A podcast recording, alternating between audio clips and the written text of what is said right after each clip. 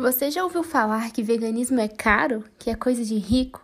Já te disseram que veganismo faz mal para a saúde, que precisa ter muito tempo para ser ou que é radical demais?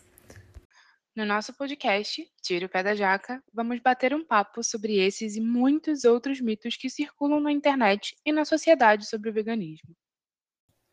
Meu nome é Luísa Elmais, tenho 23 anos e sou vegana desde janeiro de 2020. E eu sou Laís Vasconcelos, também tenho 23 anos, estou no processo de transição para o veganismo.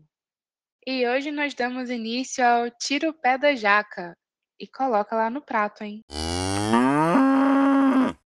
Para começar, vamos deixar claro que veganismo não é dieta.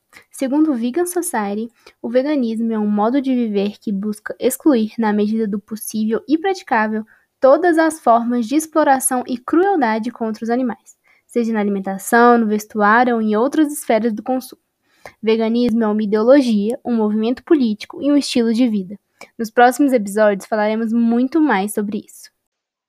Mas, especificamente hoje, eu quero perguntar uma única coisinha para você.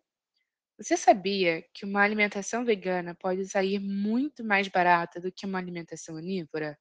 Aquela com carne, leite, ovo. Só de pensar no preço do quilo da carne, já consigo pensar em várias coisas para comprar com esse dinheiro. A verdade é que muita gente acha que tudo que é vegano é mais caro. E bom, podemos dizer que isso é parcialmente verdade. Isso mesmo, Luísa. O que acontece é que, assim como em qualquer padrão alimentar, em uma alimentação vegana, você pode gastar muito ou gastar pouco. Tudo depende do que você gosta e do que quer comprar.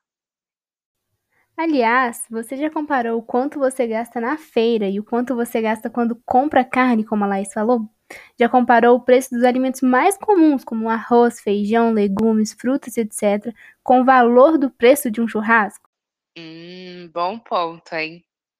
Bem, se ainda não fez isso, continue por aqui nos acompanhando, porque vamos te mostrar na prática que ser vegano não é tão difícil assim, vai. Aliás, muitos alimentos e produtos do seu dia a dia já podem ter essa característica e você só não sabe ainda. Mas fica tranquilo, aqui no Tiro Pé da Jaca vamos te mostrar esse e vários outros assuntos para acabar de vez com esses mitos que rodam por aí. E aí, ansioso para o próximo episódio? A gente também. Até lá!